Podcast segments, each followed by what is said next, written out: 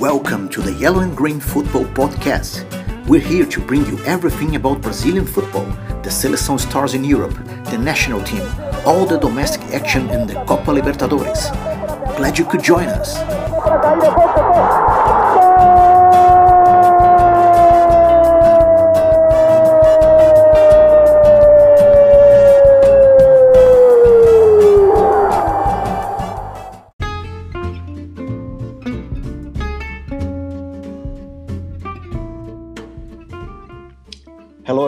This is Yellow and Green Football. This is our episode number one.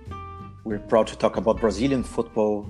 I'm Bruno Freitas, talking from Sao Paulo, and I'm here with Joshua Law, also from Sao Paulo, and Tom Sanderson, our man in Barcelona, Spain. How's it going, lads? How are your lockdown days so far? Hiya, Bruno, and, and Josh, and everyone else. Um, yeah, we're on day 23, um, I believe, over here. Um, some days are, are, pretty stressful, some days are, are, pretty smooth. Good days and bad days. Um, this has been extended to April 26th here, so we're looking at at least another three weeks. Um, but I think with some developments in the past couple of days, um, you know, people are starting to maybe have a bit more of a, a positive twist on things, and even in such a bad situation like the they're starting to believe maybe in Italy and Spain that, that it's hit its peak and then hopefully um, you know the severity of, of the of the outbreak of the pandemic will, will start on a, a, downward slide at least here in, in Spain and Italy and Europe um, whereas some of the countries seem that it's just getting started yeah same here really. Um it's good to be here with you for the first episode of the Yellow and Green podcast. But um, like Tom said, it's up and down days and a bit of boredom, but I've got enough to keep me busy for now. Just important to remember to stay inside when, whilst the authorities t- tell us to do so, I suppose. And so uh, we're Yellow and Green Football. Let's present ourselves to for those who don't know us yet. Uh, we have almost two years as an, a kind of editorial independent brand, sometimes publishing articles on Guardian in UK or on O Globo newspaper here in Brazil. Uh, Josh, what can what people can expect from us in podcast now? Um, so we, we'll be talking about uh, the Brazilian leagues, the domestic leagues, football, um, in South America, the Brazilian clubs in continental competitions like the Libertadores. We'll be talking about the Seleção, about players, Brazilian players playing in Europe and in on other continents, um, and just some analysis of things, the the big stories and the the interesting things that go on around the game. Um, Tom, we we did quite a lot in, in two years. Uh, we've interviewed important players and former players, and we've been working on Copa America stadiums as well. Can you talk a little bit more about what we we done so far? Yeah. Um, so as I was there in Sao Paulo um, with yourself to to start Yellow and Green football. Um, in sort of mid to late 2018. And, and yeah, I'm really proud of what we achieved uh, before I left for Europe in, in September uh, last year. Um, we did a lot of um, YGF talks, a lot of interviews, some of which, by the time we'd started working with Guardian Sport, were published um, by the Guardian too, and and then um, on some occasions also by O Globo. Uh, we met a lot of big former players, uh, a lot of big names, uh, such as um, Juninho, uh, Gilberto Silva, Zé Roberto. Um, we've also had some um, current names. Um, I think David Neres was one of the first big um, names that we had when, when Robbie Blakely interviewed him. Um, I'd been hoping more to do more myself in, in Europe here in, in terms of interviews. Yeah, as I said, I arrived in in September, and then I had to, you know, get my family settled, and then we've just had this um, pandemic, which has disrupted things. But hopefully, there'll be more to come from myself in Europe as well as you guys in Brazil. And well, coronavirus is the issue number one all around the globe, and of course in international football and in Brazilian football as well. There are a lot of topics to be discussed currently, such as the new calendar. Some people here in Brazil are talking about finally creating an independent league from CBF. Some people are talking about just Brazilian calendar to European calendar. Uh, but at this point, the main clubs are more concerned about uh, don't lose TV rights and concerned about how to pay their players. Even rich clubs as Palmeiras um, are facing hard times. Josh, is it's a challenge times for all the Brazilian clubs, right? Yeah, it's a massive challenge. Um, people who are familiar with Brazilian football will know that a lot of clubs, even the big clubs that have a lot of fans, are not in great financial positions anyway. So any sort of external shock puts them in a pretty uh, difficult position um, in terms of paying players, in terms of paying other staff. Um, so yeah, like you said, even some of the big clubs, and then the smaller clubs. I mean, it's even worse than the situation for a club like Palmeiras. Um, a lot of clubs only operate in the first half of the year, the ones that only play in the state championships. Um, so for them not to have the income at the moment means they can't pay their players now and potentially can't plan for for the rest of this year or or next year. So it is it's a massive massive kick for um, for for a lot of clubs here.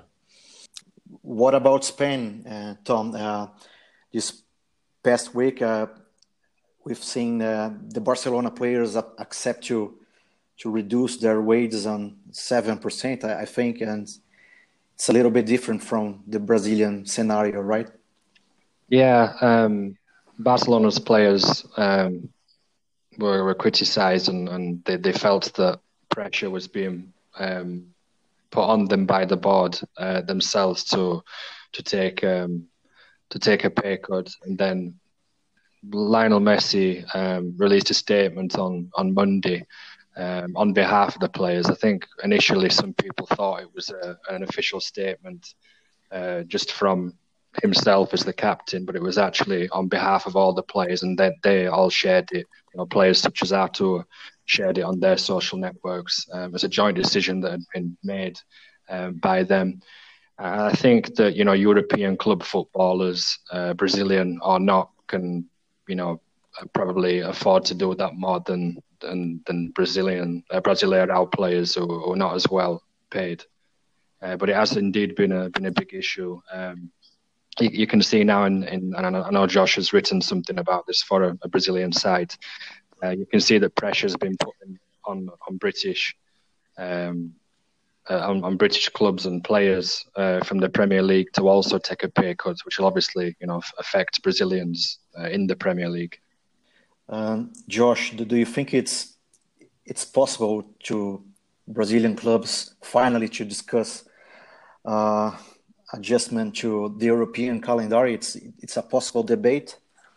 Yeah, it's certainly possible. Um, it, it would be ironic if the Brazilian calendar changed to the European calendar and the European calendar changed to the sort of February to December model that that Brazilian clubs currently follow to try and fit it in with the Qatar 2022 World Cup, um, which is a possibility that's being discussed in some European countries, certainly. Uh, it is I think it probably would be the right thing to do now. Argentina have moved in that direction. Um, the problem you create is the Copa Libertadores, which runs from February until the final in late November or early December, depending on the year. Um, so uh, the, the, the issue I think for Brazilians or, or South America moving to the European calendar is that you would really want all of the 10 countries, the 10 CONMEBOL countries, to do it at the same time. You'd want consensus. Um, and consensus in football isn't a very hard thing, it isn't a very easy thing to reach. And consensus in South American football is a doubly difficult thing to reach.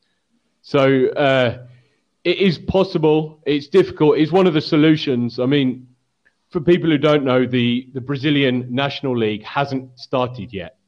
So from late January until April, the Brazilian all Brazilian clubs play in state championships, local championships, which are organised on a state by state basis. So we were about two thirds of the way through those uh, when when this break had to happen, um, and those have now stopped. The Brazilian Championship is yet to start, so there are more possibilities for how to proceed than there are in European big European leagues, for example, where the championships are almost at the end. The the big leagues, the Premier League, La Liga, Bundesliga, uh, Serie A, they they've got eight or nine games to go, a lot of them. So there, the sort of you, you can't change the rules of the the game at this time. You can't um, you can't adapt it to the situation. But the the Brazilian National League is as it hasn't started yet. There are more options. So one of those options is to start later in the year, to start whenever this uh, this quarantine or lockdown finishes, whether that is in July, August, September, um, and play like European clubs do until next uh, April or May, perhaps.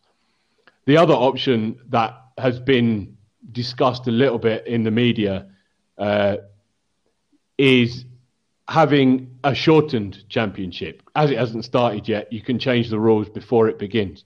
So having just a single round of games. So you only play each other team once. So that would be 19 games for each team. And then having a knockout phase, which is how the Brazilian Championship used to be organized until 2003. So it's not something that's unfamiliar to most Brazilians, having that sort of shortened league season and then the knockout uh, system. But with that uh, comes the problem of TV rights. Globo, which is the big, um, the big media company in Brazil, pays a substantial amount of money to show the Brazilian Championship, and um, if they re- reduce the number of games to uh, a 19 game calendar with a knockout tournament at the end, they would reduce the TV payments. So I think clubs are a bit wary of that. Yeah, there is another topic, Josh. You mentioned the state championships that were stopped in the middle. The state championships were really important in the development of Brazilian football culture. Uh, when Brazil won its first three World Cups, they were quite relevant, but not anymore. At least from the beginning of this century. They, they don't make any sense anymore in, in the calendar. I don't know how your foreigners see how surreal it is to have a state championships. Of course, of course, Brazil is a huge country, but he, you, you can't imagine it's some like, town you're in Catalonia, like Catalonia Championship or Bavarian Championship in Germany. Uh, Josh, do you think it's the right time to kill the state championship honestly, yeah, I, I, think it's long overdue. Uh, the the end, the permanent end of the state championships, not just a temporary stop. I don't know if Tom feels the same. Yeah, I, I do. Um, you know, it's a pretty poorly kept secret that I was a, a big Corinthians fan. Um, I often, you know, went week in, week out with yourself, Josh. Um, you know, I, I, I appreciate like the history behind it. Uh, but it just felt pretty much like a pre-season tournament until it got to like semi-final stage, and the big four teams would usually meet one another. You know, sometimes a, a, sort of minute would get through, and that added a bit of novelty to it. Um, you know, I saw Corinthians win three um, state championships back to back, which was you know nice to see. But I'd much rather have um, you know less games uh, in a year and for the quality of the Brasileirão to improve by you know players not having to play such a ridiculous amount of games um, over the course of a, a calendar year.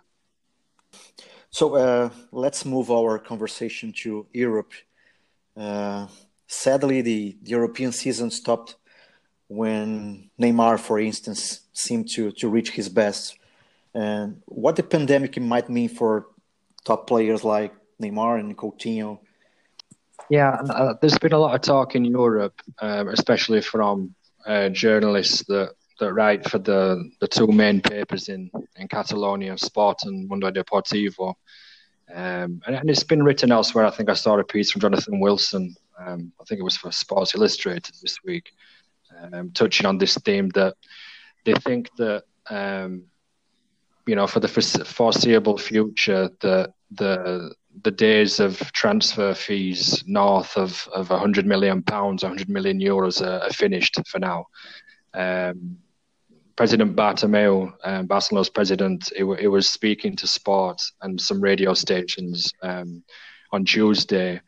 Um, I think his first um, intention was to kind of uh, diffuse this, um, you know, potential row between himself or, or, the board and, and the players. You know, with how the players felt criticised and, and like pressure was put on them to to take this pay cut.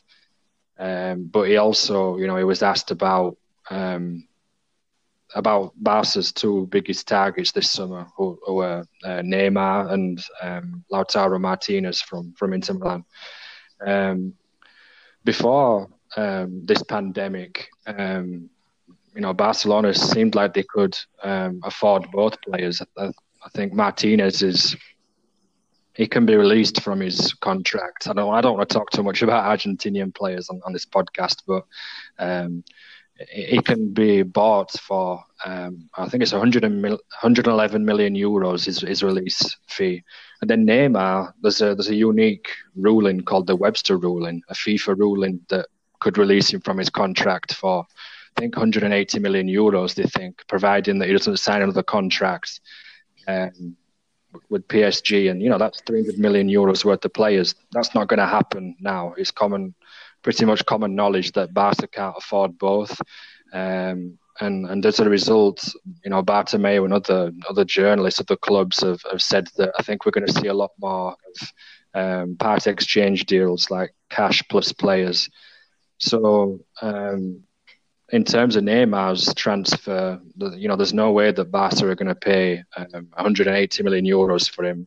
Um, an ESPN journalist um, also said that you know Neymar's had a his his relationship with with Leonardo, the sporting director of PSG's, um, you know, broken down completely, and, he'd make um, Neymar available for I think it was like 167 million euros um, without having to use this Webster ruling. Uh, there's no way that's going to happen either. Um, I think that Barca are going to try and bring that down um, to something, you know, less than 100 million euros. And, you know, they're talking about maybe including Antoine Griezmann, but I think Coutinho is definitely going to be involved in a in a part exchange deal. Um, you know, to be honest, I've seen some talk about him going to Chelsea for maybe 80 or 90 million euros today. Um, if that doesn't happen, then I think he is going to be involved in a in a part exchange deal, or maybe Bayern, Bayern Munich are going to be offered him on loan for the season.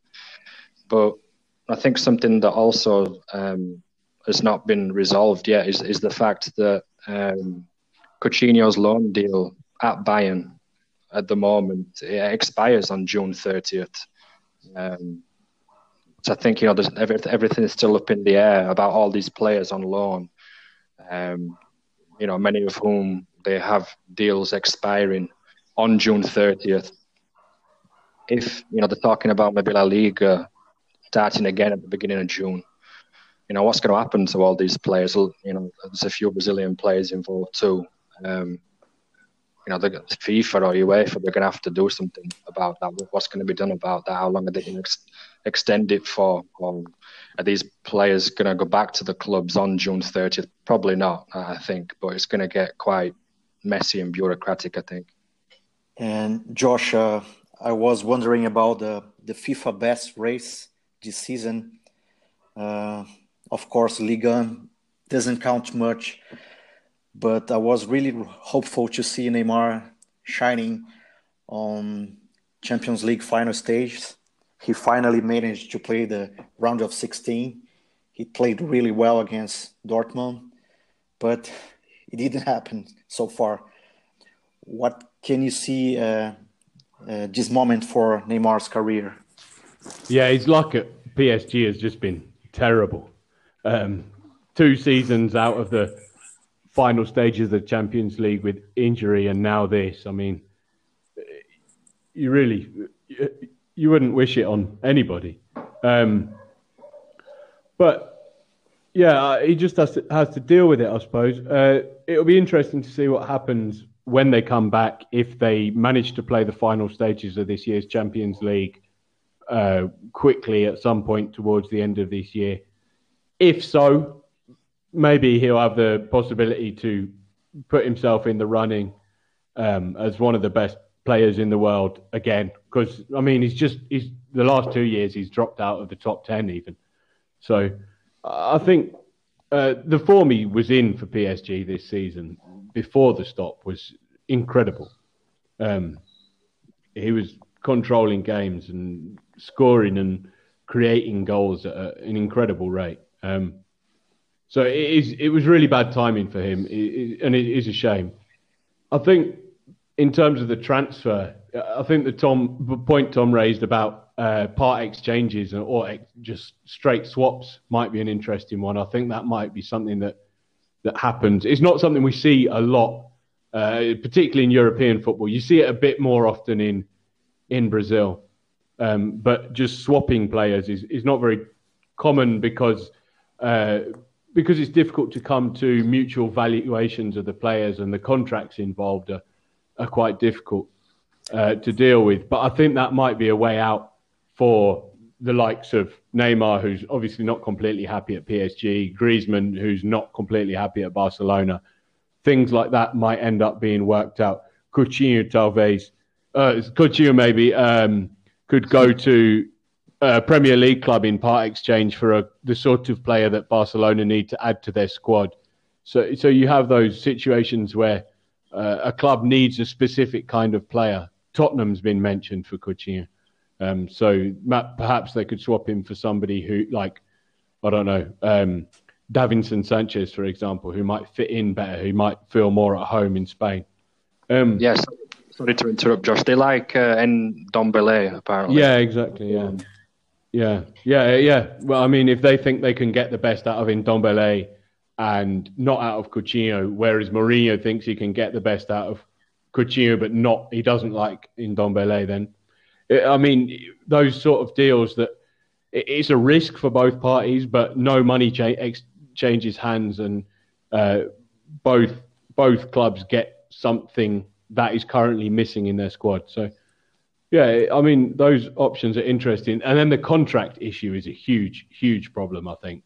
Any players who are running out of contract in June, I mean, in Brazil, a lot of players have contracts until the end of the state championship, which finishes in the end of April. So their contracts will run until the end of April, and then they'll be without a job. Um, in Europe, most contracts run until June 30th. Um, so if the season does run over into the second half of the year, you might have some difficult contractual situations. For example, Willian, the Chelsea player, um, his contract runs out in the summer, in the European summer. So he might have to have a really sort of short extension to finish the season with Chelsea before moving somewhere else on a free transfer, which is just a, a really odd situation. So let's we are approaching the end of our first episode. Have a final question for you both. Who was the best Brazilian player in European season before the break? Tom, can you start? Yeah, I, I think it's um, you know definitely a two-horse race between um, between Neymar and, and Roberto Firmino. Um, if I was going to go for maybe a you know a third place, I'd say maybe Casemiro. But but for the two you know, leading horses in the race. Um, I'd, I'd say Neymar or, or Firmino. Um, I think Neymar, like his season, he started strong, and and the way that like he was playing, even though you know the especially the ultras, PSG's ultras, you know, like really tried to make life difficult for him for the way that he tried to engineer a failed move back to to Barcelona. And then he went on a run. Uh, I remember PSG had a lot of one 0 wins, and, and it always used to be seemed to be Neymar that got the winner.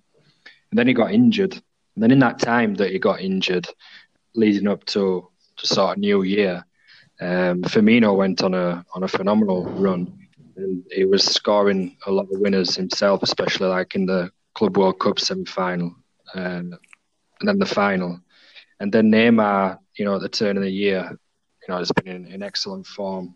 But I'm still going to go for Firmino. I think. Um, you know, you're asking who, who it is so far, and obviously the season's not finished. We don't know if it will finish. I think if um, Firmino wins the Premier League with Liverpool, then it's got to be him. But then Neymar makes it interesting if he wins the, the Champions League with PSG, but I don't think that's going to happen. How about you, Josh? Yeah, I, I agree with Tom that it's between, I would say those three. I think Casemiro's been brilliant from what I've seen of Real Madrid this season. He's been very, very consistent in a team that's been quite inconsistent, in a team that has a sort of odd mix of very experienced players and very young players, and not many uh, in their prime, perhaps. I think he's been a, a real standout. Uh, he's helped hold the team together. But yeah, I, I would put uh, Neymar and Firmino for their contributions right up at the top. I mean, look at Liverpool's season. The thing with Firmino, he was getting a bit of criticism in perhaps the two months before this this stop, after the sort of slightly uh, odd winter break that the Premier League had. His form did drop off a bit. Uh, lots of people were talking about how he hadn't scored at Anfield for a while, but before that, he was unbelievably good. And obviously, everyone always says this with Firmino to the point that it's become a bit cliched, but it's not just the goals. Um, it is what he does for the rest of the team. It is his energy. It is his pressing. It is all that the, the goals that he sets up and the moves that he creates for Salah and Mane. He is part of the reason why Sadio Mane was leading uh, the scoring charts um, before before the break. So yeah, I, I think Firmino just edges it, but be, probably because of Neymar's spell out injured. But it would be, it would have been really really close had the season kept going because Neymar was coming into some uh, another spell of really excellent form. Well, I, I, must confess, I really wanted to answer Neymar. It seemed we were starting to see his best in this PSG era. I'd love to see Neymar back at, at Barcelona, and, and I agree. Like, it, like is you know, definitely he always has been like sort of top three best players in the world, and then obviously you know he's had his couple of seasons um, affected by injury where you know from your Ballon d'Or rankings or the best, he's, he's, he's dropped out of sort of that kind of recognition. But he is like he, he is one of the world's best players when he's in form, and I think that we can still see you know, hopefully we can still see the rest of his peak at Barcelona as opposed to PSG. Yeah. I, I, completely agree with that. From a from a Seleção point of view as well, I think he'd be better for Brazil uh, if he was playing at Barcelona. His best form for Brazil was when he was playing at Barcelona. And I choose Bob Firmino as well. Nine goals and ten assists, combining Premier League and uh, UCL. Uh, great performances, and not even mention about what he did in the FIFA Club World Championship last December. The Flamengo fans uh, for sure remember that. So Firmino, there's no controversy among us, at least in this first episode. There will be some to come at some point, I'm sure. No, there will. There will.